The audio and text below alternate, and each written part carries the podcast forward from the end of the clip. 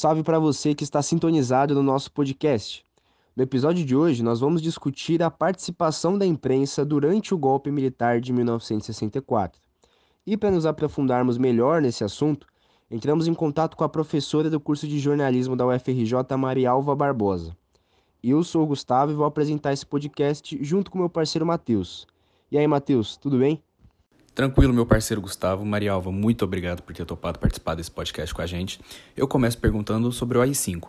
É claro que a partir de 31 de março, 1 de abril de 1964, muita coisa mudou no Brasil, mas podemos destacar também a data 3 de dezembro de 1968, o ano da instauração, da imposição do AI-5 no Brasil. E com certeza isso é, afetou bastante a imprensa brasileira. Na sua visão, o que você destacaria sobre a, os efeitos do AI-5 na imprensa brasileira? Até 68 se achava que, que isso ia, o Brasil voltaria, que os militares sairiam e que se voltaria à, à via democrática. Né? Só depois do AI-5 é que se viu que recrudesceu ainda mais é, a, a, o poder dos militares né, e a perspectiva deles ficarem no, no poder. E aí a imprensa foi paulatinamente sendo contrária ao golpe, mas também não muitos houve mais alinhamento com o poder do que revolta contra os militares, né? Eles compactuaram muito mais e aí se constrói depois um discurso a posteriori que não conduz, não condiz com o que efetivamente aconteceu, de que a imprensa em uníssono era contra. Não, não era. É, eles saudavam os militares enquanto as pessoas estavam, os jovens estudantes como vocês, aí da idade de vocês, estavam morrendo no Araguaia, a imprensa estava cantando a, a, Copa do Mundo 70 e o slogan Brasil ame ou deixo, né? Então, havia um movimento em uníssono dessa imprensa tradicional, dessa mídia que a gente chamaria hoje de referência, desses grandes jornais e emissoras de rádio, esses grupos de mídia, né? Que eram favoráveis a esses que estavam no poder, que apoiaram o milagre econômico, que a rigor significou uma pauperização enorme da classe trabalhadora no Brasil, o desmantelamento dos sindicatos, das forças sindicais, tudo isso foi apoiado pelos meios de comunicação, não é? que depois constrói todo um discurso dizendo que não, lutamos contra a censura. Não lutaram nada, não foi assim. Né? Foi, isso é mais um discurso memorável para colocar a imprensa num patamar de é, propugnar pela liberdade do que efetivamente se dá nos momentos históricos. Né? Agora, não tem essa coisa de dizer, ah, não, nós vamos agora ser contra porque descobrimos que os valores democráticos são mais, mais importantes, que a imprensa tem que lutar pela democracia. Não há essa, essa, esse pensamento no momento que se dá o fato, né? A posteriori você até produz esse discurso, né? Porque é mais é mais correto, vamos dizer assim, é mais aceito. Mas havia muitos interesses em jogo e a imprensa fazia esse jogo de interesses, inclusive de natureza econômica, apoiando, por exemplo, as ações econômicas, né? Desse período que foram terríveis para o Brasil, que não havia espaço para contestação também, e nem queriam contestar muitas vezes. Bom, professora, como você bem disse, depois do AI-5 o Brasil passou por um dos seus piores momentos da história em relação à liberdade de expressão, né? Um exemplo claro disso foi a censura que diversos veículos de imprensa foram submetidos. Então, justamente nesse período, foram criados alguns artifícios para conseguirem driblar a censura. Nesse sentido, gostaria de perguntar duas coisas. Primeiro, que você pontuasse é, algumas dessas técnicas e a sua opinião sobre a efetividade delas, e também se você teve alguma experiência quanto a esses artifícios de texto. Bom, assim, ficou famosa na história da imprensa do Brasil alguns desses métodos, né? Utilizado pelo Estadão, pela revista Veja, que foi censurada na época, a Veja é de 60, 68, né, 69, e, e ela sofreu também muita censura, a tribuna da imprensa, etc., que era publicar, deixar espaços em branco né, no jornal é, dizendo ali, então, aquilo onde teria uma matéria e o espaço em branco, ou publicava é, poemas de Camões, receitas de bolo, ou o próprio símbolo da empresa, como era o caso da, da Abril, né, da Veja, que publicava o símbolo, aquela árvorezinha lá da, da Abril no lugar da matéria, né?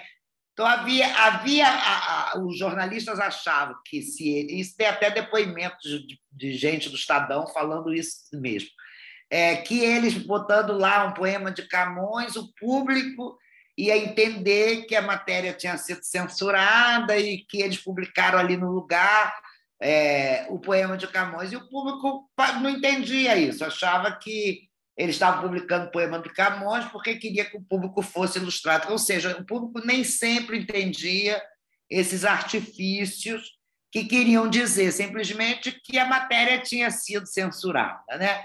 Eu acho que o espaço em branco era mais visível para o público, a, a, a faceta é, da censura, do que esse, esses, outros, esses outros expedientes, vamos chamar assim. Né? de colocar receita de bolo, é, poemas é, improváveis né, é, naquelas páginas.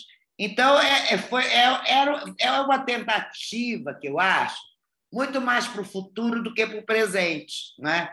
Muito mais para que fique imortalizado ali naquelas páginas um certo estranhamento que o leitor do futuro vai se deparar ali e certamente ver que ali tem alguma coisa diferente provocou aquilo. Eu comecei a dar aula em 1979 e, portanto, na universidade, portanto, ainda em pleno plena ditadura militar.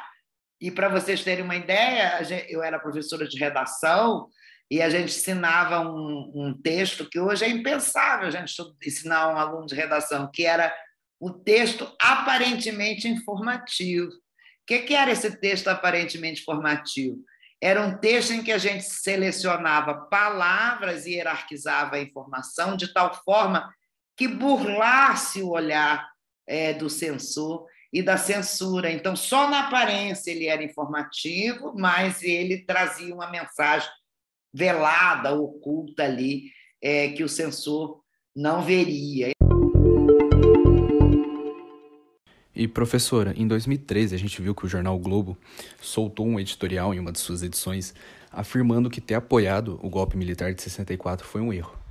Tendo em vista o tanto que a, que a emissora Globo, todos os sistemas Globo, seja de rádio, jornais, se beneficiou bastante durante o, o período da, da ditadura, você acredita que eles realmente se arrependem ou foi mais uma questão empresarial?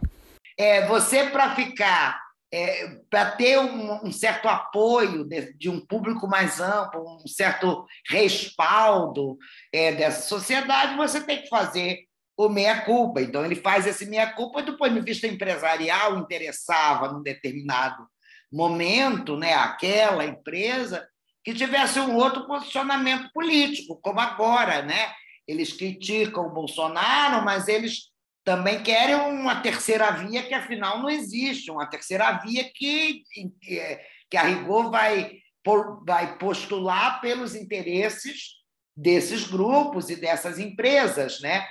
Então, é, eles têm que fazer é, essa, esse movimento porque eles são uma empresa né, que visam lucro, então estão sempre apoiando determinados grupos e esses grupos também vão se movimentando na sociedade. Quer dizer, não é nada que se faça porque mudaram os valores, ficou mais liberal, porque ficou mais pensando no povo, não é nada disso, é só, só são só interesses empresariais, né? Esses meia-culpas são interesses empresariais. De imagem, até de mudança de imagem, né? Quando eles fazem isso, né? Eles têm um, um, eles querem mudar a imagem que eles construíram e construir uma nova imagem. Os valores democráticos para eles contam, que às vezes eles podem ter errado, mas eles reconhecem o erro. Tudo isso é muito positivo do ponto de vista da, de uma institucionalização de uma imagem de uma empresa, né? Bom, fazendo um paralelo com o tema do podcast, recentemente nos deparamos com manifestações antidemocráticas e de pautas autoritárias apoiando o golpe de 64 e também pedindo intervenção militar e coisas do tipo. Então, professor, eu gostaria de saber, na sua visão, claro, qual é o motivo, o principal motivo das pessoas ainda apoiarem esse tipo de ideologia retrógrada nos dias de hoje? Acho que por um desconhecimento histórico, eu acho que a falta de, de conhecimento histórico, a falta de compreensão né, é, do que ocorre é, no, no, momento, em determinados momentos da história, é que leva a essas visões é, distorcidas e errôneas, né, é, essas análises erradas dessa realidade é, desse passado tão presente, né? Que faz com que eu acho que é o desconhecimento. Eu acho que toda essa pregação para que não haja toda essa impossibilidade, impossibilidade de oferecer, por exemplo, educação de qualidade, é que as pessoas tenham mais conhecimento, faz parte desse jogo de obscurantismo, para que as pessoas pensem, possam pensar dessa forma, porque se tivesse o mínimo de conhecimento, o mínimo de informação, o mínimo de conhecimento histórico, eh, não, não, não teria essa possibilidade de ver esse período dessa forma. Né? Eu acho que é uma falta de conhecimento mesmo, falta de valor, de valor histórico, educacional, de conhecimento da sua própria história, do seu próprio país, que faz com que essas coisas é, se perpetuem no Brasil. Né? Então você começa a idealizar esse passado é como se ele fosse um bom tempo e ele não foi um bom tempo para a gente que estava lá.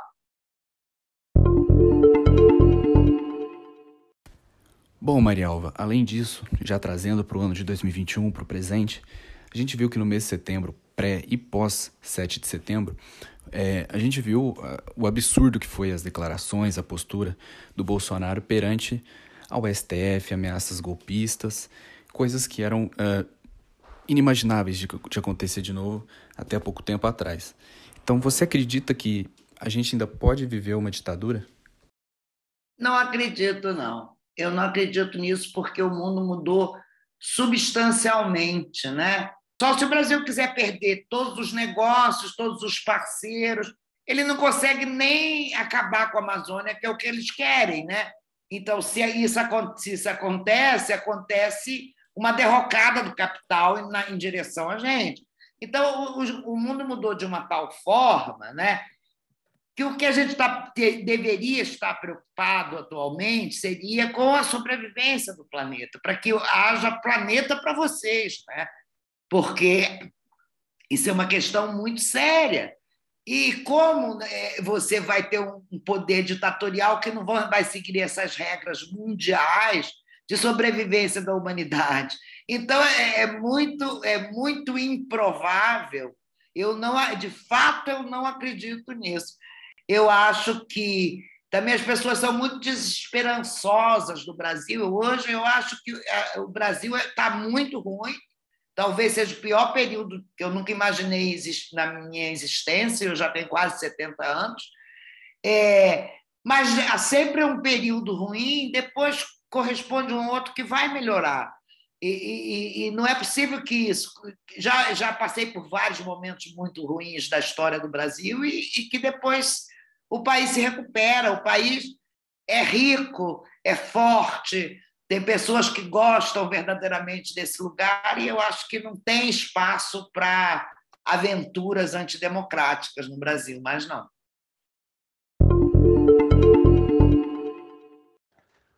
E agora estamos chegando ao fim do nosso podcast. Queria agradecer imensamente a participação da professora Maria Alva Barbosa. Foi um grande prazer tê-la conosco, professora, e também agradecer a atenção de todos que nos escutaram até aqui. É isso e até a próxima.